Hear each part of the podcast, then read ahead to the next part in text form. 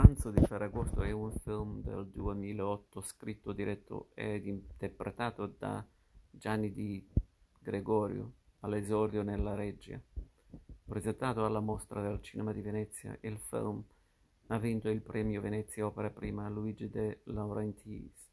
Di Gregorio è stato premiato come miglior regista esordiente dell'anno da entrambi i maggiori riconoscimenti cinematografici italiani, David di Donatello e i Nastri d'Argento. Gianni è un uomo di mezza età che trascorre le sue giornate prevalentemente tra casa e osteria. È figlio unico di madre vedova, una nobildonna decaduta, capricciosa e un tannino, tantino opprimente di cui deve occuparsi. Madre e figlio vivono insieme in un appartamento di Trastevere e faticano a tirare avanti, essendo ricoperti di debiti.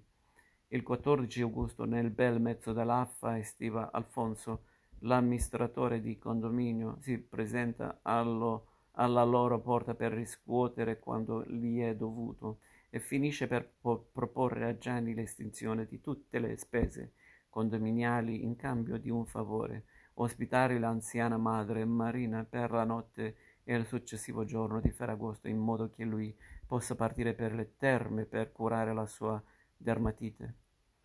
L'accordo non prevede però l'arrivo anche di una seconda signora, la zia di Alfonso Maria, una simpatica anziana con qualche problema di memoria molto esperta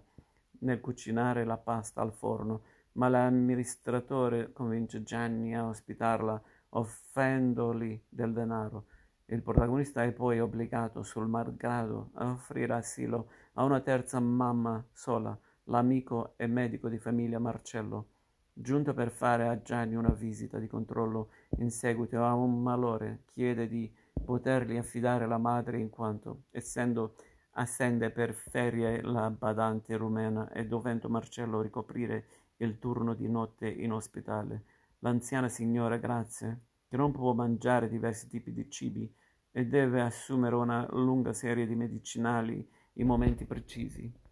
Rimanerebbe solo troppo a lungo, da qui inizia una serie di simpatiche avventure in cui Gianni si trova coinvolto per via dei diversi caratteri e personalità delle anziane, fino a quando pranzano tutti insieme in allegria il successivo giorno di Ferragosto.